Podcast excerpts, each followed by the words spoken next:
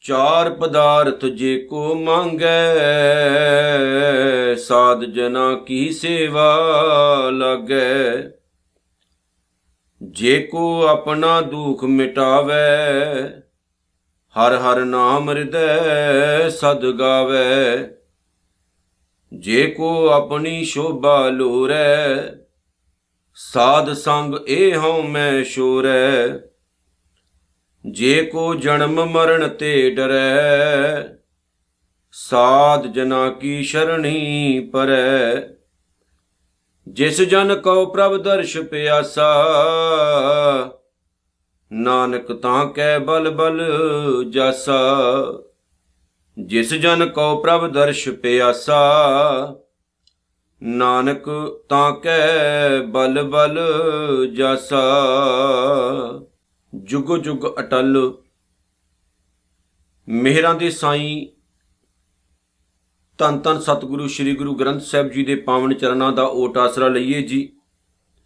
ਸਤਕਾਰ ਪ੍ਰੇਮ ਨਾਲ ਸਤਿਗੁਰੂ ਦੇ ਪਿਆਰ ਵਿੱਚ ਭਿੱਜ ਕੇ ਆਖੋ ਜੀ, ਵਾਹਿਗੁਰੂ ਜੀ ਕਾ ਖਾਲਸਾ, ਵਾਹਿਗੁਰੂ ਜੀ ਕੀ ਫਤਿਹ।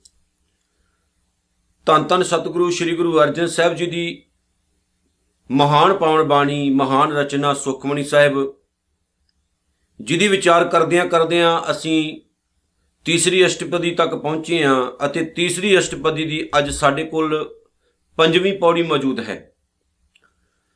ਧੰਨ ਸਤਿਗੁਰੂ ਸ੍ਰੀ ਗੁਰੂ ਅਰਜਨ ਸਾਹਿਬ ਜੀ ਨੇ ਇਸ ਪੰਜਵੀਂ ਪੌੜੀ ਦੇ ਵਿੱਚ ਸਭ ਤੋਂ ਅਖੀਰ ਤੇ ਇੱਕ ਗੱਲ ਕਹੀ ਹੈ ਕਿ ਦੁਨੀਆ ਵਿੱਚ ਬਹੁਤ ਘੱਟ, ਬਹੁਤ ਵਿਰਲੇ ਇਨਸਾਨ ਹੁੰਦੇ ਨੇ।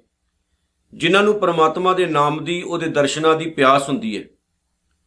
ਜ਼ਿਆਦਾਤਰ ਸਾਡੀਆਂ ਜਿਹੜੀਆਂ ਮੰਗਾਂ ਹੁੰਦੀਆਂ ਨੇ, ਉਹ ਸੰਸਾਰਕ ਹੁੰਦੀਆਂ ਨੇ। ਵੀ ਸਾਨੂੰ ਦੁਨਿਆਵੀ ਤੌਰ ਤੇ ਧਨ ਮਿਲ ਜਾਵੇ, ਦੁਨਿਆਵੀ ਤੌਰ ਤੇ ਸੁੱਖ ਮਿਲ ਜਾਣ, ਦੁਨੀਆ ਦੀ ਇੱਜ਼ਤ ਮਿਲ ਜਾਏ ਕੁਝ ਇਦਾਂ ਦੀਆਂ ਸਾਡੀਆਂ ਮੰਗਾਂ ਹੁੰਦੀਆਂ ਨੇ। ਤੇ ਅਸੀਂ ਜਿਹੜੇ ਆਪਣੇ ਮਾਨਸਿਕ ਲੈਵਲ ਨੂੰ ਬਹੁਤ ਹੱਦ ਤੱਕ ਨੀਵਾਂ ਰੱਖ ਕੇ ਚੱਲਦੇ ਆਂ ਜਿਹੜੀ ਸਭ ਤੋਂ ਉੱਤਮ ਅਵਸਥ ਹੈ, ਅਸੀਂ ਉਹਦੀ ਪ੍ਰਾਪਤੀ ਦੇ ਲਈ ਕੋਈ ਵੀ ਉਦਮ ਨਹੀਂ ਕਰਦੇ ਤੇ ਨਾ ਹੀ ਕੋਈ ਮੰਗ ਕਰਦੇ ਆਂ। ਧੰਨ ਗੁਰੂ ਅਰਜਨ ਸਾਹਿਬ ਸੱਚੇ ਪਾਤਸ਼ਾਹ ਜੀ ਨੇ ਜਦੋਂ ਇਹਦੀ ਸ਼ੁਰੂਆਤ ਕੀਤੀ ਹੈ ਇਸ ਪੌੜੀ ਦੀ, ਤੇ ਮਹਾਰਾਜ ਨੇ ਬਚਨ ਕੀਤੇ ਨੇ, ਚਾਰ ਪਦਾਰਥ ਜੇ ਕੋ ਮੰਗੈ ਕਹਿੰਦੇ, ਜੇਕਰ ਕਿਸੇ ਇਨਸਾਨ ਨੂੰ ਭੁੱਖ ਹੈ ਨਾ, ਚਾਰ ਪਦਾਰਥ ਦੀ, ਚਾਰ ਪਦਾਰਥ ਭਾਵ ਧਰਮ, ਅਰਥ, ਕਾਮ ਤੇ ਮੋਕਸ਼। ਧਰਮ ਭਾਵ ਧਰਮ, ਜਿਹਨੂੰ ਆਪਾਂ ਕਹਿੰਦੇ ਆ, ਅਰਥ ਭਾਵ ਦੌਲਤ, ਕਾਮ ਭਾਵ ਕਾਮ ਵਾਸ਼ਨਾ ਪੂਰੀਆਂ ਹੋ ਜਾਣੀਆਂ। ਤੇ ਮੋਕਸ਼ ਭਾਵ ਮੁਕਤੀ। ਕਹਿੰਦੇ ਜਿਨ੍ਹਾਂ ਨੂੰ ਇਸ ਚੀਜ਼ ਦੀ ਭੁੱਖ ਹੈ, ਜਿਨ੍ਹਾਂ ਨੂੰ ਆਹ ਚੀਜ਼ਾਂ ਚਾਹੀਦੀਆਂ ਨੇ ਵੀ ਮੈਂ ਬਹੁਤ ਵੱਡਾ ਧਰਮੀ ਹੋਵਾਂ, ਵੀ ਦੁਨੀਆ ਵਿੱਚ ਮੇਰੀ ਜੈ ਜੈਕਾਰ ਹੋਵੇ, ਵੀ ਲੋਕ ਮੈਨੂੰ ਕਹਿਣ ਵੀ ਬਹੁਤ ਵੱਡਾ ਧਰਮੀ ਹੈ, ਰੱਜ ਕੇ ਇਸ ਬੰਦੇ ਨੇ ਧਰਮ ਕਮਾਇਆ। ਨੰਬਰ 2 ਜੇਕਰ ਕੋਈ ਇਨਸਾਨ ਦੀ ਭੁੱਖ ਹੋਵੇ ਵੀ ਉਹਨੂੰ ਦੌਲਤ ਚਾਹੀਦੀ ਹੈ, ਵੀ ਮੇਰੇ ਕੋਲ ਦੌਲਤ ਐਨੀ ਹੋਵੇ ਕਿ ਲੋਕ ਮੇਰੇ ਸਾਹਮਣੇ ਝੁਕਣ, ਦੌਲਤ ਦੀ ਵੀ ਬਹੁਤ ਵੱਡੀ ਇੱਕ ਭੁੱਖ ਹੈ। ਤੇ ਖੈਰ, ਹੈ ਤਾਂ ਸਾਰੀਆਂ ਭੁੱਖਾਂ ਹੀ ਐ ਚਾਰ ਪਦਾਰਥ ਨੂੰ ਕੋਈ ਬਹੁਤ ਅਹਿਮੀਅਤ ਨਹੀਂ ਦਿੱਤੀ ਗੁਰਬਾਣੀ ਨੇ ਕਿ ਬਹੁਤ ਵੱਡਾ ਧਰਮੀ ਬਣ ਜਾਣਾ, ਇਹ ਚਾਹਨਾ ਰੱਖਣੀ ਵੀ ਮੈਂ ਬਹੁਤ ਵੱਡਾ ਧਰਮੀ ਹੋਵਾਂ। ਇਹ ਚਾਹਨਾ ਰੱਖਣੀ ਕਿ ਮੈਂ ਬਹੁਤ ਵੱਡਾ ਦੌਲਤਵੰਦ ਹੋਵਾਂ।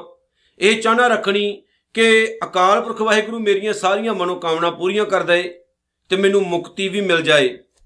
ਸਤਿਗੁਰੂ ਜੀ ਕਹਿੰਦੇ, ਜੇਕਰ ਕੋਈ ਇਨਸਾਨ ਆ ਚਾਰ ਚੀਜ਼ਾਂ ਮੰਗਦਾ ਹੈ ਨਾ, ਚਾਰ ਪਦਾਰਥ ਜੇ ਕੋ ਮੰਗਿਆ, ਜਿਸ ਬੰਦੇ ਨੂੰ ਆ ਚਾਰ ਚੀਜ਼ਾਂ ਦੀ ਜ਼ਰੂਰਤ ਹੈ ਉਹਨੂੰ ਕੋਈ ਜ਼ਿਆਦਾ ਕੰਮ ਕਰਨ ਦੀ ਲੋੜ ਨਹੀਂ ਹੈ। ਸਾਧ ਜਨਾ ਕੀ ਸੇਵਾ ਲੱਗ। ਹੈ ਉਹ ਗੁਰੂ ਦੇ ਪਿਆਰੇ ਜਿਹੜੇ ਸਾਧ ਸੰਗੀ ਨੇ, ਜਿਨ੍ਹਾਂ ਨੇ ਰੱਬ ਦੇ ਨਾਮ ਦੀ ਦੌਲਤ ਨੂੰ ਕਮਾਇਆ ਕਹਿੰਦੇ ਉਹਨਾਂ ਦੇ ਚਰਨੀ ਲੱਗੋ, ਭਾਵ ਕਿ ਉਹਨਾਂ ਦੀ ਸੇਵਾ ਵਿੱਚ ਲੱਗ ਜਾਓ। ਅਸਲ ਦੇ ਵਿੱਚ ਧੰਨ ਗੁਰੂ ਅਰਜਨ ਸਾਹਿਬ ਦਾ ਕਹਿਣ ਦਾ ਮਤਲਬ ਹੈ ਵੀ ਜਿਨ, ਜਿਸ ਬੰਦੇ ਨੂੰ ਆ ਭੁੱਖ ਹੈ ਨਾ ਚਾਰ ਚੀਜ਼ਾਂ ਦੀ, ਉਹ ਜਦੋਂ ਗੁਰੂ ਦੇ ਪਿਆਰਿਆਂ ਦੀ ਸੰਗਤ ਵਿੱਚ ਜਾ ਕੇ ਜੁੜਦਾ ਹੈ ਨਾ, ਤੇ ਗੁਰੂ ਦੇ ਪਿਆਰਿਆਂ ਦੀ ਸੰਗਤ ਕਰਦਿਆਂ ਸਾਰ, ਉਹਦੀ ਇਹ ਜਿਹੜੀ ਭੁੱਖ ਹੈ, ਇਹ ਪੂਰੀ ਹੋ ਜਾਂਦੀ ਹੈ।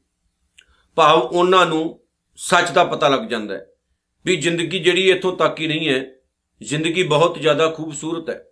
ਔਰ ਉਹਦੀ ਖੂਬਸੂਰਤੀ ਨੂੰ ਬਰਕਰਾਰ ਇਨਸਾਨ ਨੇ ਖੁਦ ਰੱਖਣਾ ਹੁੰਦਾ ਹੈ। ਅਸੀਂ ਛੋਟੀਆਂ-ਛੋਟੀਆਂ ਚੀਜ਼ਾਂ ਦੀਆਂ ਮੰਗਾਂ ਦੇ ਲਈ ਪਰਮਾਤਮਾ ਦੇ ਦਰ ਦੇ ਉੱਤੇ ਪਰਮਾਤਮਾ ਦੇ ਸਾਹਮਣੇ ਹੱਥ ਜੋੜ ਕੇ ਖੜੇ ਹੋ ਜਾਂਦੇ ਆ ਤੇ ਝੋਲੀਆਂ ਅੱਡਣ ਲੱਗ ਪੈਨੇ ਆ ਛੋਟੀਆਂ-ਛੋਟੀਆਂ ਸਾਡੀਆਂ ਮੰਗਾਂ ਤੇ ਹਰ ਇਨਸਾਨ ਪੂਰੀਆਂ ਕਰ ਸਕਦਾ ਹੈ। ਅਸੀਂ ਦੁਨੀਆ ਦੇ ਕਿਸੇ ਵੀ ਦਰਵਾਜ਼ੇ ਤੋਂ ਜਾ ਕੇ ਪੂਰੀਆਂ ਕਰਾ ਸਕਦੇ ਆ ਆ ਤਾਂ ਨਿੱਕੀ ਨਿੱਕੀ ਗੱਲਾਂ ਨੇ। ਜਿੱਦਾਂ ਨਿਆਣਿਆਂ ਦੀਆਂ ਖੇਡਾਂ ਹੁੰਦੀਆਂ ਨੇ, ਉਹ ਉਹ ਹਿਸਾਬ ਸਾਡਾ ਹੋ ਗਿਆ ਵੀ ਲੋਗਣ ਰਾਮ ਖਡਾਉਣਾ ਜਾਣਾ। ਗੁਰੂ ਅਰਜਨ ਸਾਹਿਬ ਸੱਚੇ ਪਾਤਸ਼ਾਹ ਕਹਿੰਦੇ ਨੇ, ਜੇ ਕਿਸੇ ਨੂੰ ਚਾਰ ਪਦਾਰਥਾਂ ਦੀ ਭੁੱਖ ਹੈ, ਉਹ ਤਾਂ ਜਿਹੜੇ ਸਤ ਸੰਗੀ ਨੇ, ਰੱਬ ਨੂੰ ਪਿਆਰ ਕਰਨ ਵਾਲੇ ਨੇ, ਜੇ ਉਹਨਾਂ ਦੇ ਕੋਲ ਜਾ ਕੇ ਬਹਿਓਗੇ ਤੇ ਉਹ ਤੁਹਾਡੀ ਪੂਰੀ ਕਰ ਦੇਣਗੇ। ਉਹ ਵੀ ਤੁਹਾਨੂੰ ਇਹ ਸਮਝ ਦੇ ਸਕਦੇ ਆ ਅਗਲੀ ਗੱਲ ਕਹਿੰਦੇ ਨੇ, ਜੇ ਕੋ ਆਪਣਾ ਦੁੱਖ ਮਿਟਾਵੇ, ਜੇਕਰ ਕੋਈ ਚਾਹੁੰਦਾ ਹੈ ਕਿ ਮੇਰਾ ਦੁੱਖ ਮਿਟ ਜਾਏ, ਹੁਣ ਇੱਥੇ ਫੋਕਸ ਕਰਨਾ ਹੈ ਆਪਾਂ। ਅੱਜ ਦੁਨੀਆ 'ਚ ਲੜਾਈ ਕਾਦੀ ਹੈ? ਚਾਰ ਪਦਾਰਥਾਂ ਤੋਂ ਬਾਅਦ ਸਤਿਗੁਰੂ ਨੇ ਦੁੱਖ ਦੀ ਗੱਲ ਕੀਤੀ ਹੈ। ਪਹਿਲਾਂ ਤੇ ਚਾਰ ਪਦਾਰਥਾਂ ਨੂੰ ਸਮਝ ਲਿਓ, ਧਰਮੀ ਹੋਣਾ ਹੀ ਸਭ ਤੋਂ ਵੱਡੀ ਗੱਲ ਨਹੀਂ ਹੈ। ਧਰਮ ਨੂੰ ਜੀਵਨ ਦੇ ਵਿੱਚ ਅਪਣਾ ਲੈਣਾ ਸਭ ਤੋਂ ਵੱਡੀ ਗੱਲ ਹੁੰਦੀ ਹੈ। ਦੌਲਤਵੰਦ ਭਾਵ ਅਮੀਰ ਹੋਣਾ ਹੀ ਸਭ ਤੋਂ ਵੱਡੀ ਗੱਲ ਨਹੀਂ ਹੈ। ਦਿਲ ਦਾ ਅਮੀਰ ਹੋਣਾ ਸਭ ਤੋਂ ਵੱਡੀ ਗੱਲ ਹੁੰਦੀ ਹੈ। ਕਮਨੋ ਕਾਮਨਾਵਾਂ ਮੇਰੀਆਂ ਪੂਰੀਆਂ ਹੋਣ, ਉਹ ਤਾਂ ਹੋ ਹੀ ਜਾਣੀਆਂ। ਜੇ ਚਾਰ ਪਦਾਰਥ ਭਾਵ ਕੇ ਮਨੋ ਕਾਮਨਾਵਾਂ ਮੇਰੀਆਂ ਪੂਰੀਆਂ ਹੋਣ, ਭਾਵ ਕਿ ਜੇਕਰ ਮੈਂ ਕੁਝ ਚਾਹਾਂ ਤੇ ਨਾਲ ਦੀ ਨਾਲ ਮੈਨੂੰ ਮਿਲ ਜਾਏ, ਉਹ ਤਾਂ ਦੇਖੋ ਜਿਸ ਬੰਦੇ ਦੇ ਘਰ ਦੌਲਤ ਹੈ। ਸਿਆਣੇ ਕਹਿੰਦੇ ਨੇ, ਜਿਨ੍ਹਾਂ ਦੇ ਘਰ ਦਾਣੇ, ਉਹਨਾਂ ਦੇ ਕਮਲੇ ਵੀ ਸਿਆਣੇ। ਜਿਨ੍ਹਾਂ ਦੇ ਘਰ ਵਿੱਚ ਦੌਲਤ ਹੈ, ਉਹ ਤਾਂ ਆਪਣੀਆਂ ਸਾਰੀਆਂ ਚੀਜ਼ਾਂ ਦੀ ਜਿਹੜੀ ਮਨੋ ਕਾਮਨਾ ਹੈ, ਪੂਰੀ ਕਰ ਲੈਣਗੇ। ਜੋ ਉਹਨਾਂ ਨੂੰ ਚਾਹੀਦਾ ਹੋਵੇਗਾ, ਨਾਲੋਂ ਨਾਲ ਹੀ ਮਿਲਦਾ ਜਾਏਗਾ। ਪ੍ਰੋਬਲਮ ਤਾਂ ਉੱਥੇ ਹੈ ਨਾ, ਜੇਕਰ ਕੋਈ ਗਰੀਬ ਹੈ, ਉਹਦੀ ਮਨੋ ਕਾਮਨਾ ਪੂਰੀ ਨਹੀਂ ਹੁੰਦੀ। ਜੇਕਰ ਕੋਈ ਗਰੀਬ ਹੈ, ਉਹਨੂੰ ਜੋ ਉਹ ਚਾਹੁੰਦਾ ਉਹ ਨਹੀਂ ਮਿਲੇਗਾ, ਕਿਉਂਕਿ ਉਹਦੇ ਘਰ ਦੇ ਵਿੱਚ ਇੰਨੇ ਪੈਸੇ ਮੌਜੂਦ ਨਹੀਂ ਹੈ। ਤੇ ਸਤਿਗੁਰੂ ਜੀ ਕਹਿੰਦੇ ਨੇ, ਜੇਕਰ ਕੋਈ ਇੱਥੋਂ ਤੱਕ ਹੀ ਖੜਾ ਹੈ ਕਿ ਧਰਮ, ਅਰਥ, ਕਾਮ ਅਤੇ ਮੋਕਸ਼ ਭਾਵ ਮੁਕਤੀ, ਮਰਨ ਤੋਂ ਬਾਅਦ ਮੁਕਤੀ ਦੀ ਗੱਲ ਨੂੰ ਗੁਰਬਾਣੀ ਨਹੀਂ ਮੰਨਦੀ ਹੈ। ਕਹਿੰਦੇ, ਮੁਕਤ ਹੋਣਾ ਤੇ ਜਿਉਂਦਿਆਂ ਜੀ ਹੋਵੋ। ਮੁਕਤੀ ਉਹ ਨਹੀਂ ਜਿਹੜੀ ਮਰਨ ਤੋਂ ਬਾਅਦ ਮਿਲੇ। ਮੁਕਤੀ ਹੈ, ਜਿਉਂਦਿਆਂ ਜੀ ਹੋ ਜਾਓ। ਜਿਉਂਦਿਆਂ ਜੀ ਤੁਹਾਡਾ ਜਿਹੜਾ ਸਬੰਧ ਹੈ, ਉਹ ਪਰਮਾਤਮਾ ਨਾਲ ਜੁੜ ਜਾਏ ਤੇ ਸੰਸਾਰ ਦੀਆਂ ਕੱਚੀਆਂ ਚੀਜ਼ਾਂ ਤੋਂ ਟੁੱਟ ਜਾਏ। ਆਪਣੇ ਫਰਜ਼ ਨਿਭਾਉਂਦੇ ਨਿਭਾਉਂਦੇ ਨਾਲ ਦੀ ਨਾਲ ਤੁਹਾਨੂੰ ਇਹ ਵੀ ਸਮਝ ਆ ਜਾਏ ਕਿ ਸਾਨੂੰ ਪਰਮਾਤਮਾ ਨੇ ਇਸ ਦੁਨੀਆ ਲਈ, ਇਸ ਸੰਸਾਰ ਲਈ ਸਪੈਸ਼ਲ ਬਣਾਇਆ। ਤੇ ਅਸੀਂ ਕੁਝ ਵੱਖਰਾ ਕਰਕੇ, ਕੁਝ ਸਪੈਸ਼ਲ ਕਰਕੇ ਇਸ ਸੰਸਾਰ ਤੋਂ ਜਾਣਾ, ਨਾ ਕਿ ਆਪਾਂ ਇਦਾਂ ਦਾ ਇਦਾਂ ਤੁਰ ਜਾਣਾ। ਸਤਿਗੁਰੂ ਦੇ ਹੁਕਮ ਨੂੰ ਫੋਲੋ ਕਰਨਾ ਤੇ ਮੰਨਣਾ ਫਿਰ ਕੀ ਹੋਏਗਾ? ਜੇ ਕੋ ਆਪਣਾ ਦੁੱਖ ਮਿਟਾਵੇ। ਜੇਕਰ ਕੋਈ ਚਾਹੁੰਦਾ ਹੈ ਨਾ ਕਿ ਮੇਰਾ ਦੁੱਖ ਮਿਟ ਜਾਏ, ਤੇ ਗੁਰੂ ਅਰਜਨ ਸਾਹਿਬ ਦਾ ਬਚਨ ਪੱਲੇ ਬੰਨ ਲਿਓ, ਹਰ ਹਰ ਨਾਮ ਹਿਰਦੈ ਸਦ ਗਾਵੇ। ਹੁਣ ਜੇ ਜਿਸ ਬੰਦੇ ਦੇ ਅੰਦਰ ਇਹ ਭੁੱਖ ਹੈ ਕਿ ਮੈਨੂੰ ਚਾਰ ਪਦਾਰਥ ਮਿਲ ਜਾਣ, ਉਹ ਤਾਂ ਗੁਰਮੁਖਾਂ ਦੀ ਸੰਗਤ ਕਰੇ ਮਿਲ ਜਾਣਗੇ। ਜਿਹਨੂੰ ਇਹ ਭੁੱਖ ਹੈ ਕਿ ਮੇਰਾ ਦੁੱਖ ਖਤਮ ਹੋ ਜਾਏ, ਤਾਂ ਹਰ ਹਰ ਨਾਮ ਪਰਮਾਤਮਾ ਦਾ ਜਿਹੜਾ ਨਾਮ ਹੈ, ਹਿਰਦੈ ਸਦ ਗਾਵੇ, ਉਹ ਹਿਰਦੇ ਤੋਂ ਗਾਵੇ ਤੇ ਪਰਮਾਤਮਾ ਦੁੱਖ ਮਿਟਾ ਦੇਗਾ ਉਹਦੇ। ਸਤਿਗੁਰੂ ਜੀ ਕਹਿੰਦੇ, ਦੁੱਖ ਹੈ ਕੀ ਚੀਜ਼ ਹੈ? ਰੱਬ ਦੇ ਨਾਮ ਦੇ ਸਾਹਮਣੇ ਦੁੱਖ ਤਾਂ ਕੁੱਖ ਨਹੀਂ। ਇਹ ਤਾਂ ਐਵੇਂ ਸ਼ੂ ਮੰਤਰ ਹੋ ਜਾਂਦਾ ਦੁਖੀ ਇਨਸਾਨ ਕਦੋਂ ਹੁੰਦਾ ਹੈ? ਜਦੋਂ ਇਨਸਾਨ ਨੂੰ ਇਹ ਪਤਾ ਲੱਗ ਜਾਏ ਕਿ ਜੋ ਮੇਰੇ ਕੋਲ ਹੈ, ਬਹੁਤ ਘੱਟ ਹੈ। ਜੋ ਮੇਰੇ ਕੋਲ ਹੈ, ਬਹੁਤ ਥੋੜਾ ਹੈ। ਜੋ ਮੈਨੂੰ ਮਿਲਿਆ, ਬਹੁਤ ਘੱਟ ਮਿਲਿਆ ਹੈ। ਇਨਸਾਨ ਉੱਥੇ ਦੁਖੀ ਹੈ। ਬਹੁਤ ਦੁਖੀ ਹੈ। ਮੈਨੂੰ ਰੱਬ ਨੇ ਘੱਟ ਸੋਹਣਾ ਬਣਾਇਆ ਹੈ। ਦੁਖੀ ਆਪਾਂ। ਮੈਨੂੰ ਰੱਬ ਨੇ ਘੱਟ ਦੌਲਤ ਦਿੱਤੀ ਹੈ। ਦੁਖੀ ਆਪਾਂ। ਮੈਨੂੰ ਪ੍ਰਮਾਤਮਾ ਨੇ ਪਤੀ ਸੋਹਣਾ ਨਹੀਂ ਦਿੱਤਾ, ਪਤਨੀ ਸੋਹਣੀ ਨਹੀਂ ਦਿੱਤੀ, ਆਪਾਂ ਦੁਖੀ ਆ। ਮੇਰਾ ਘਰ ਛੋਟਾ ਹੈ, ਦੁਖੀ ਆ। ਮੇਰੇ ਕੋ ਕੱਪੜੇ ਚੰਗੇ ਨਹੀਂ, ਆਪਾਂ ਦੁਖੀ ਆ। ਨੌਕਰੀ ਵਧੀਆ ਨਹੀਂ, ਆਪਾਂ ਦੁਖੀ ਆ। ਪੈਸੇ ਘੱਟ ਹੈ, ਆਪਾਂ ਦੁਖੀ ਆ। ਇੰਟਰਸਟ ਘੱਟ ਪਿਆ ਤੇ ਆਪਾਂ ਦੁਖੀ ਆ। ਆ ਛੋਟੀਆਂ ਛੋਟੀਆਂ ਜਿਹੜੀਆਂ ਚੀਜ਼ਾਂ ਹੁੰਦੀਆਂ ਨੇ ਜ਼ਿੰਦਗੀ ਦੀਆਂ, ਅਸੀਂ ਉਹਨਾਂ ਨਾਲ ਡਿਸਟਰਬ ਹੋ ਜਾਂਦੇ ਆ। ਐਨਾ ਕੋ ਡਿਸਟਰਬ ਹੁੰਨੇ ਆ ਕਿ ਅਸੀਂ ਆਪਣੇ ਆਪ ਨੂੰ ਵੀ ਪਰੇਸ਼ਾਨ ਕਰ ਦਿੰਨੇ ਆ। ਸਾਡਾ ਅੰਦਰਲਾ ਹਿਲ ਜਾਂਦਾ ਤੇ ਜਦੋਂ ਅਸੀਂ ਆ ਛੋਟੀਆਂ-ਛੋਟੀਆਂ ਚੀਜ਼ਾਂ ਦਾ ਖਿਆਲ ਕਰਨਾ ਛੱਡ ਦਵਾਂਗੇ ਨਾ, ਫਿਰ ਅਸੀਂ ਕਦੇ ਦੁਖੀ ਨਹੀਂ ਹੋਵਾਂਗੇ। ਦੁੱਖ ਤੋਂ ਬਾਅਦ ਰੋਣਾ ਹੁੰਦਾ ਹੈ। ਜਿਸ ਦਿਨ ਅਸੀਂ ਖੁਸ਼ ਹੋਵਾਂਗੇ, ਰੋਣਾ ਨਹੀਂ ਆਏਗਾ, ਰੋਵਾਂਗੇ ਨਹੀਂ ਆਪਾਂ। ਦੁਖੀ ਹੋਣ ਦੇ ਪਿੱਛੇ ਕਾਰਨ ਹੀ ਇਹੀ ਹੈ, ਹੋਰ ਤਾਂ ਕੋਈ ਕਾਰਨ ਨਹੀਂ। ਪੂਰੇ ਗੁਰੂ ਗ੍ਰੰਥ ਸਾਹਿਬ ਦੀ ਪਾਵਨ ਬਾਣੀ ਵਿੱਚ ਪੜੋ ਪੁੱਛੋ ਸਤਿਗੁਰੂ ਨੂੰ ਵੀ ਸਤਿਗੁਰੂ ਜੀ, ਅਸੀਂ ਦੁਖੀ ਕਿਉਂ ਹੁੰਨੇ ਆ? ਤੇ ਸਤਿਗੁਰੂ ਜੀ ਕਹਿੰਦੇ ਨੇ, ਸੁਖ ਮੰਗਤ ਦੁੱਖ ਅਗ ਲਿਆਵੇ ਮੰਗਦੇ ਆਪਾਂ ਸੁੱਖ ਹੈ ਤੇ ਦੁੱਖ ਪਹਿਲਾਂ ਆਉਂਦਾ ਉਹਦਾ ਮਤਲਬ ਕੀ ਹੈ ਕਿ ਸੁੱਖ ਮੰਗੋਗੇ ਤੇ ਦੁੱਖ ਵੀ ਨਾਲ ਹੀ ਆਉਣਾ। ਕਿਉਂਕਿ ਸੁੱਖ ਤੇ ਦੁੱਖ ਦੋਨੋਂ ਭਰਾ ਹੈ। ਉਹ ਦੋਨੋਂ ਇਕੱਠੇ ਹੀ ਰਹਿਣਗੇ। ਇੱਕ ਸਿੱਕੇ ਦੇ ਦੋ ਪਹਿਲੂ ਹੈ। ਦੋਨੋਂ ਹੀ ਆਉਣਗੇ। ਦੇਖ ਲਿਓ ਇਹ ਕਲ ਜੇ ਜ਼ਿੰਦਗੀ 'ਚ ਸੁੱਖ ਹੈ ਤਾਂ ਦੁੱਖ ਤੇ ਆਉਣਾ ਹੀ ਆਉਣਾ। ਜੇ ਖੁਸ਼ੀ ਹੈ ਤੇ ਗਮੀ ਆਏਗੀ ਆਏਗੀ। ਜੇ ਜੰਮੇ ਹੋ ਤਾਂ ਮੌਤ ਵੀ ਹੋਏਗੀ ਹੋਏਗੀ। ਜੇ ਤਾਂ ਚੜੇ ਹੋ ਤਾਂ ਹੇਠਾਂ ਡਿੱਗੋਗੇ ਕਿਉਂਕਿ ਸੰਸਾਰ ਦਾ ਨਿਯਮ ਹੈ। ਪਰਮਾਤਮਾ ਦਾ ਨਿਯਮ ਹੈ। ਹੁਣ ਫੁੱਲ ਲੱਗਦੇ ਨੇ। ਬੜੇ ਵਧੀਆ ਲੱਗਦੇ ਨੇ, ਸੋਹਣੇ ਲੱਗਦੇ ਨੇ, ਪਰ ਸਦਾ ਥੋੜੀ ਰਹਿੰਦੇ ਨੇ, ਬਾਅਦ ਵਿੱਚ ਉਹ ਝੜ ਜਾਂਦੇ ਇੱਕ ਟਾਈਮ ਆਉਂਦਾ ਹੈ, ਝੜ ਜਾਂਦੇ ਨੇ। ਸਦਾ ਲਈ ਨਹੀਂ ਰਹਿੰਦੇ ਨੇ ਸਾਡੇ ਘਰ ਦੇ ਵਿੱਚ ਅੱਜ ਇੱਕ ਛੋਟਾ ਜਿਹਾ ਬੱਚਾ ਪੈਦਾ ਹੁੰਦਾ ਅਸੀਂ ਕਿੰਨੇ ਲਾਡ ਕਰਦੇ ਉਹਨੂੰ, ਕਿ ਉਹ ਸਦਾ ਰਹਿੰਦਾ ਨਹੀਂ। ਇੱਕ ਟਾਈਮ ਹੁੰਦਾ ਜਦੋਂ ਉਹਨੇ ਵੀ ਸਾਡੇ ਵਰਗਾ ਸਰੀਰ ਹੰਢਾ ਕੇ ਤੇ ਚਲੇ ਜਾਣਾ ਤੇ ਹੋ ਸਕਦਾ ਹੈ ਸਾਡੀ ਵਰਗੀ ਉਮਰ ਵੀ ਬਤੀਤ ਨਾ ਕਰ ਪਾਏ, ਉਹ ਤੋਂ ਪਹਿਲਾਂ ਹੀ ਚਲ ਜਾਏ। ਸੋ ਦੁੱਖ ਤੇ ਸੁੱਖ ਤਾਂ ਸੰਸਾਰ ਦੀ ਇੱਕ ਖੇਡ ਹੈ ਤਾਂ ਆਉਂਦੇ ਜਾਂਦੇ ਰਹਿਣੇ ਨੇ। ਸਭ ਤੋਂ ਵੱਡੀ ਗੱਲ ਹੈ ਕਿ ਆਪਣੇ ਅੰਦਰ ਨੂੰ ਟਿਕਾਓ ਵਿੱਚ ਰੱਖਣਾ, ਕਿ ਆਪਾਂ ਆਪਣੇ ਆਪ ਨੂੰ ਟਿਕਾਓ ਵਿੱਚ ਕਿਵੇਂ ਰੱਖਣਾ। ਸੋ ਮੈਂ ਫਿਰ ਐਗਜ਼ਾਮਪਲ ਦੇ ਦਵਾਂ ਕਿ ਗਰੀਬੀ ਤੇ ਅਮੀਰੀ ਵੀ ਹੈ ਜ਼ਿੰਦਗੀ ਦੇ ਵਿੱਚ। ਪ੍ਰੋਬਲਮਾਂ ਵੀ ਚੱਲਦੀਆਂ ਨੇ। ਹਮੇਸ਼ਾ ਜ਼ਿੰਦਗੀ ਕਦੇ ਵੀ ਸੌਖੀ ਨਹੀਂ ਚੱਲਦੀ ਹੈ। ਹਮੇਸ਼ਾ ਜ਼ਿੰਦਗੀ ਕਦੇ ਪੱਧਰੀ ਨਹੀਂ ਚੱਲਦੀ ਹੈ। ਕਦੇ ਸਟ੍ਰੇਟ ਨਹੀਂ ਚੱਲਦੀ ਹੈ। ਇਹਦੇ ਵਿੱਚ ਤਾਂ ਟੋਏ ਟਿੱਬੇ ਆਉਂਦੇ ਆ, ਮੋੜ ਆਉਂਦੇ ਆ, ਦੁੱਖ ਆਉਂਦੇ ਆ, ਸੁੱਖ ਆਉਂਦੇ ਆ ਪ੍ਰੋਬਲਮਾਂ ਆਉਂਦੀਆਂ ਨੇ, ਉਹਨਾਂ ਨੂੰ ਸਾਨੂੰ ਹੰਡਾਉਣਾ ਵੀ ਪੈਣਾ। ਦੂਰ ਜਾਣ ਦੀ ਲੋੜ ਨਹੀਂ, ਆਪਣੇ ਗੁਰੂ ਸਾਹਿਬਾਨਾਂ ਦਾ ਜੀਵਨ ਤੁਸੀਂ ਵੇਖ ਲਓ। ਜੇ ਗੁਰੂ ਅਰਜਨ ਸਾਹਿਬ ਤੱਤੀ ਤਵੀ ਤੇ ਬੈਠੇ ਨੇ ਤੇ ਉਸ ਤੋਂ ਪਹਿਲਾਂ ਤਖਤਾਂ ਤੇ ਵੀ ਬੈਠੇ ਸੀ ਉਹ। ਜੇ ਸਿੱਖਾਂ ਦੇ ਬੰਦ-ਬੰਦ ਕੱਟੇ ਜਾਂਦੇ ਨੇ ਆਰਿਆਂ ਨਾਲ ਚੀਰੇ ਜਾਂਦੇ ਨੇ ਤੇ ਉਹ ਵੀ ਦੁਨਿਆਵੀ ਤੌਰ ਤੇ ਬਹੁਤ ਵੱਡਾ ਦੁੱਖ ਹੈ ਉਹ। ਪਰ ਇਹ ਚੀਜ਼ਾਂ ਹਮੇਸ਼ਾ ਜ਼ਿੰਦਗੀ ਦੇ ਵਿੱਚ ਸਥਿਰ ਨਹੀਂ ਰਹਿੰਦੀਆਂ, ਹਮੇਸ਼ਾ ਨਹੀਂ ਰਹਿੰਦੀਆਂ। ਇਹ ਆਉਣ ਜਾਣ ਵਾਲੀਆਂ ਚੀਜ਼ਾਂ ਨੇ ਤੇ ਆਉਂਦੀਆਂ ਜਾਂਦੀਆਂ ਰਹਿਣੀਆਂ ਨੇ। ਗੁਰਬਾਣੀ ਵਿੱਚ ਤਾਂ ਇਥੋਂ ਤੱਕ ਆਖਿਆ ਗਿਆ ਕਿ ਨਾ ਸੂਰਜ ਰਹਿਣਾ, ਨਾ ਚੰ드ਰਮਾ ਰਹਿਣਾ, ਨਾ ਇਹ ਧਰਤੀ ਰਹਿਣੀ ਹੈ। ਇਹ ਚੀਜ਼ਾਂ ਹਮੇਸ਼ਾ ਘਟਦੀਆਂ ਨੇ। ਭਾਵ ਕਿ ਨਾਸ਼ ਹੋਣ ਵਾਲੀਆਂ ਨੇ। ਸਦਾ ਰਹਿਣ ਵਾਲੀ ਕੋਈ ਸ਼ੈ ਨਹੀਂ ਇਸ ਸੰਸਾਰ ਵਿੱਚ, ਇਸ ਧਰਤੀ ਵਿੱਚ। ਸਦਾ ਰਹਿਣ ਵਾਲੀ ਕੋਈ ਚੀਜ਼ ਨਹੀਂ ਹੈ ਇਸ ਸੰਸਾਰ ਵਿੱਚ। ਜੋ ਕੁਝ ਹੈ ਖਤਮ ਹੋਣ ਵਾਲਾ ਹੈ। ਸੋ ਸਤਿਗੁਰੂ ਜੀ ਕਹਿੰਦੇ ਨੇ, ਜੇਕਰ ਕਿਸੇ ਬੰਦੇ ਨੂੰ ਇਹ ਭੁੱਖ ਹੈ ਕਿ ਮੇਰਾ ਦੁੱਖ ਖਤਮ ਹੋ ਜਾਏ, ਤਾਂ ਉਹ ਆਪਣੇ ਹਿਰਦੇ ਤੋਂ ਪਰਮਾਤਮਾ ਦਾ ਨਾਮ ਗਾਵੇ ਹਿਰਦੇ ਤੋਂ ਜਪੇ, ਦੁੱਖ ਦੂਰ ਹੋ ਜਾਣਗੇ। ਜੇ ਤੁਸੀਂ ਵੀ ਦੁਖੀ ਹੋ, ਜੇ ਤੁਹਾਨੂੰ ਵੀ ਲੱਗਦਾ ਅਸੀਂ ਬਹੁਤ ਦੁਖੀ ਆ ਸਾਨੂੰ ਬਹੁਤ ਦੁੱਖ ਨੇ, ਤਾਂ ਗੁਰੂ ਅਰਜਨ ਸਾਹਿਬ ਦੀਆਂ ਇਹਨਾਂ ਗੱਲਾਂ ਨੂੰ ਫੋਲੋ ਕਰਿਓ, ਜ਼ਿੰਦਗੀ ਦੇ ਵਿੱਚ ਜ਼ਰੂਰ ਬਦਲਾਅ ਆਏਗਾ। ਹਰ ਹਰ ਨਾਮ ਹਿਰਦੈ ਸਦ ਗਾਵੇ, ਇਸ ਤੋਂ ਅੱਗੇ, ਜੇ ਕੋ ਆਪਣੀ ਸ਼ੋਭਾ ਲੋਰ ਹੈ ਜੇਕਰ ਕੋਈ ਆਪਣੀ ਇੱਜ਼ਤ ਚਾਹੁੰਦਾ ਹੈ। ਹੁਣ ਇੱਜ਼ਤ ਕਿਹੜਾ ਬੰਦਾ ਨਹੀਂ ਚਾਹੁੰਦਾ? ਮੇਰੀ ਬਹੁਤ ਇੱਜ਼ਤ ਹੋਵੇ, ਬੜਾ ਮਾਣ ਹੋਵੇ, ਅਸੀਂ ਜਪਜੀ ਸਾਹਿਬ ਚੋਂ ਪੜਦੇ ਹਾਂ। ਸਤਿਗੁਰ ਕਹਿੰਦੇ, ਜੇ ਜੁਗ ਚਾਰੇ ਆਰਜਾ ਹੋਰ ਦਸੂਣੀ ਹੋਏ, ਬੜੀ ਵੱਡੀ ਲੰਮੀ ਉਮਰ ਦਾ ਮਾਲਕ ਹੋਵੇ ਇਨਸਾਨ।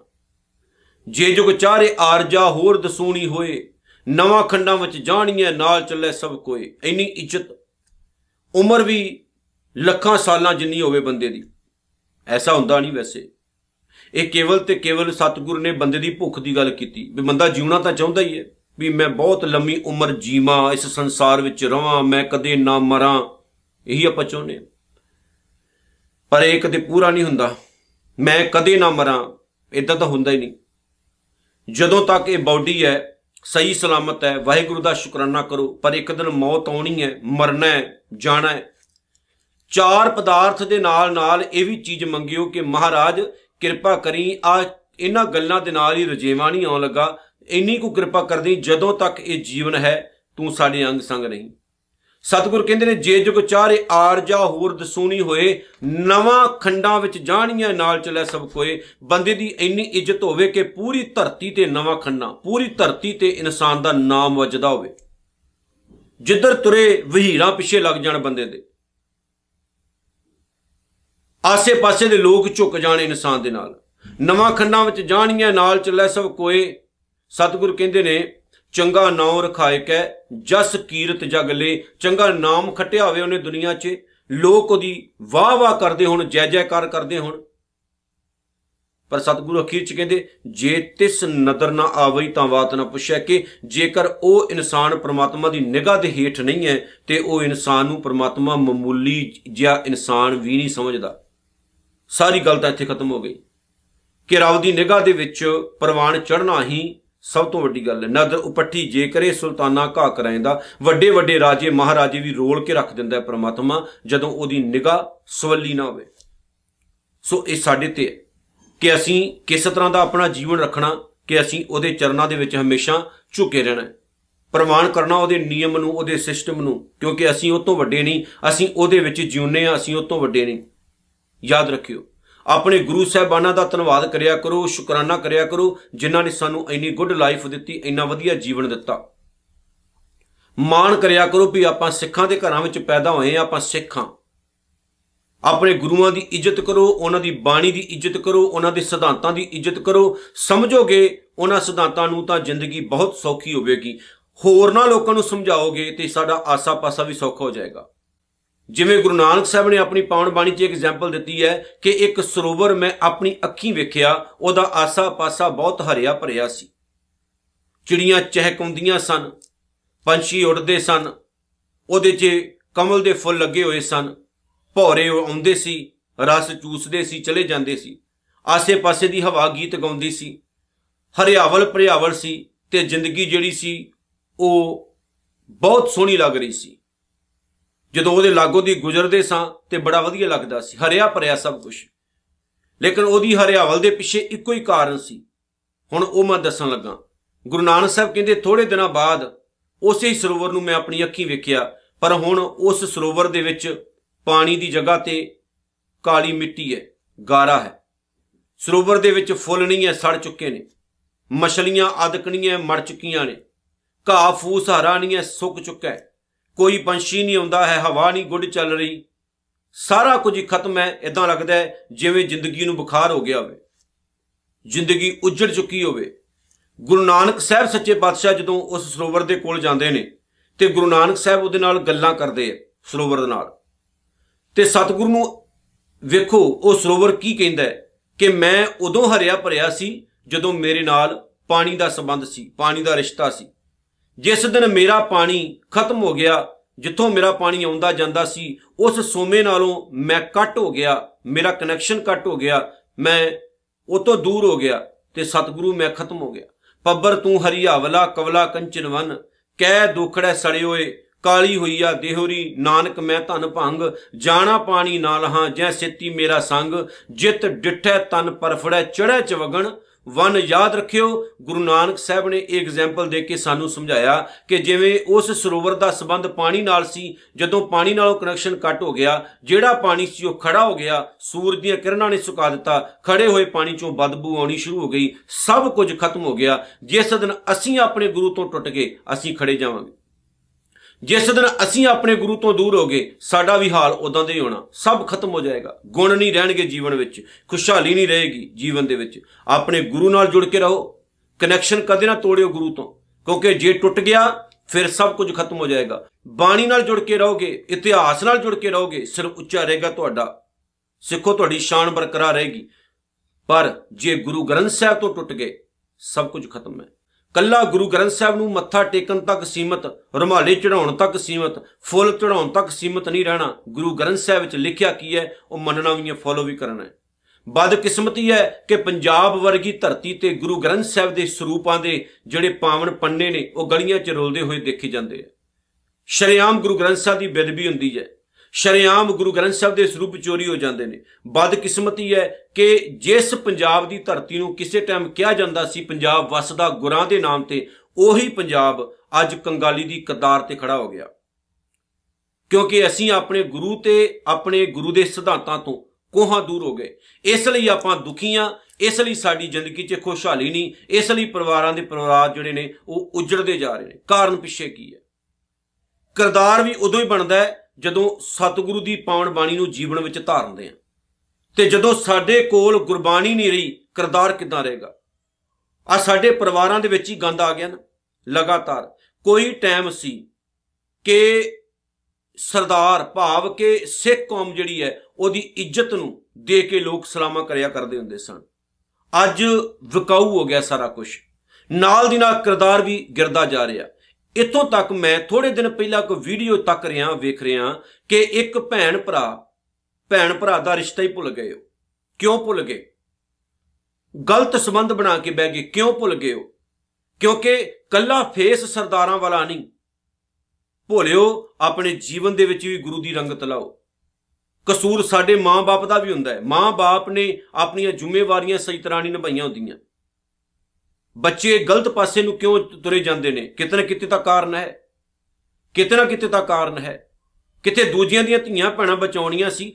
ਅੱਜ ਇਦਾਂ ਦੀਆਂ ਵੀਡੀਓ ਆ ਰਹੀਆਂ ਨੇ ਸਾਡੀਆਂ ਕਿ ਭੈਣ ਦੇ ਨਾਲ ਹੀ ਰਿਲੇਸ਼ਨ ਬਣਾ ਕੇ ਬਹਿ ਗਿਆ।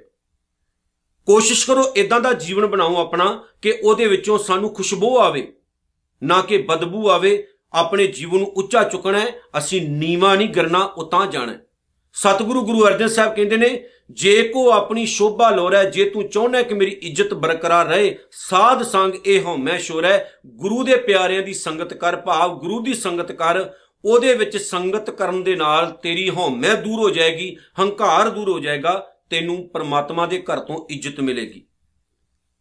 ਜੇ ਕੋ ਜਨਮ ਮਰਨ ਤੇ ਡਰੈ, ਜੇ ਕੋਈ ਇਨਸਾਨ ਆਵਾਗਾਉਣ ਤੋਂ ਡਰਦਾ ਹੈ, ਘਬਰਾਉਂਦਾ ਹੈ ਵੀ ਮੇਰਾ ਜੰਮਣ ਮਰਨ ਦਾ ਗੇੜ ਖਤਮ ਹੋ ਜਾਏ ਆਉਣ ਜਾਣ ਖਤਮ ਹੋ ਜਾਏ ਤੇ ਸਤਿਗੁਰ ਕਹਿੰਦੇ, ਸਾਧ ਜਨਾ ਕੀ ਸ਼ਰਣੀ ਪਰੈ, ਤਾਂ ਗੁਰੂ ਦੇ ਪਿਆਰਿਆਂ ਦੀ ਸੰਗਤ ਵਿੱਚ ਜਾ, ਉਥੋਂ ਦੀ ਸਿੱਖਿਆ ਲੈ, ਤੇਰੀ ਭਟਕਣਾ ਖਤਮ ਹੋ ਜਾਏਗੀ, ਤੇਰਾ ਜੀਵਨ ਸਥਿਰ ਹੋ ਜਾਏਗਾ। ਜਿਸ ਜਨ ਕੋ ਪ੍ਰਭ ਦਰਸ਼ ਪਿਆਸਾ ਅਖੀਰ ਦੀ ਗੱਲ ਹੈ, ਪਰ ਸਤਿਗੁਰ ਕਹਿੰਦੇ, ਅਸ ਉਤਰੀਆਂ ਸਾਰੀਆਂ ਗੱਲਾਂ ਨੂੰ ਛੱਡ ਦਓ। ਬੜੀਆਂ ਛੋਟੀਆਂ-ਛੋਟੀਆਂ ਗੱਲਾਂ ਕਰਦੇ ਆਂ ਆਪਾਂ। ਸਭ ਤੋਂ ਵੱਡੀ ਗੱਲ, ਜਿਸ ਬੰਦੇ ਨੂੰ ਪ੍ਰਮਾਤਮਾ ਦੇ ਦਰਸ਼ਨਾਂ ਦੀ ਤਾਂਗ ਹੈ, ਸਭ ਤੋਂ ਵੱਡੀ ਗੱਲ ਜਿਸ ਬੰਦੇ ਨੂੰ ਪ੍ਰਮਾਤਮਾ ਦੇ ਦਰਸ਼ਨਾਂ ਦੀ ਤਾਂਗ ਹੈ, ਗੁਰੂ ਅਰਜਨ ਸਾਹਿਬ ਕਹਿੰਦੇ, ਨਾਨਕ ਤਾਂ ਕਹਿ ਬਲਬਲ ਜਾਸਾ, ਮੈਂ ਨਾਨਕ ਉਸ ਇਨਸਾਨ ਦੇ ਚਰਨੀ ਲੱਗਣ ਨੂੰ ਤਿਆਰ ਹਾਂ, ਉਤੋਂ ਸਦਕੇ ਜਾਣ ਨੂੰ ਤਿਆਰ ਹਾਂ, ਬਲਹਾਰ ਜਾਣ ਨੂੰ ਤਿਆਰ ਹਾਂ, ਜਿਹੜਾ ਇਨਸਾਨ ਪ੍ਰਮਾਤਮਾ ਦੇ ਦਰਸ਼ਨਾਂ ਦੀ ਦਾਤ ਮੰਗਦਾ ਹੈ। ਇਸ ਲਈ ਸਭ ਤੋਂ ਉਤਮ ਹਰ ਕੀ ਕਥਾ ਆਖਿਆ ਗਿਆ? ਇਸ ਲਈ ਮੰਗਣਾ, ਮੰਗਣ ਨੀਕਾ ਹਰ ਜਸ ਗੁਰ ਤੇ ਮੰਗਣਾ ਆਖਿਆ ਗਿਆ। ਮੰਗਣਾ ਕਿਹੜਾ ਸਭ ਤੋਂ ਗੁੱਡ ਹੈ, ਸੋਹਣਾ ਹੈ? ਰੱਬ ਜੀ ਦੇ ਦਰਸ਼ਨ, ਪ੍ਰਮਾਤਮਾ ਦੇ ਨਾਮ ਦੀ ਦਾਤ। ਸੋ ਆਓ ਚੰਗਾ ਜੀਵਨ ਬਣਾਈਏ, ਸਤਿਗੁਰੂ ਤੋਂ ਸਿੱਖਿਆਵਾਂ ਲੈ ਕੇ, ਸਹੀ ਰਸਤੇ ਤੇ ਤੁਰੀਏ, ਆਪਣੇ ਬੱਚਿਆਂ ਨੂੰ ਸਹੀ ਰਸਤੇ ਤੇ ਤੋਰੀਏ, ਤਾਂ ਜੀਵਨ ਸਾਡਾ ਖੁਸ਼ਹਾਲ ਹੋਏਗਾ। ਨਾਨਕ ਨਾਮ ਚੜ੍ਹਦੀ ਕਲਾ। ਤੇਰੇ ਭਾਣੇ, ਸਰਬੱਤ ਦਾ ਭਲਾ, ਸਤਿਗੁਰੂ ਜੀ ਕਿਰਪਾ ਕਰਨ, ਆਉਣ ਵਾਲੇ ਸਮੇਂ ਵਿੱਚ ਵੀ ਇਸ ਤਰ੍ਹਾਂ ਵਿਚਾਰਾਂ ਲੈਂਦੇ ਰਹਿਣ। ਵਾਹਿਗੁਰੂ ਜੀ ਕਾ ਖਾਲਸਾ, ਵਾਹਿਗੁਰੂ ਜੀ ਕੀ ਫਤਿਹ।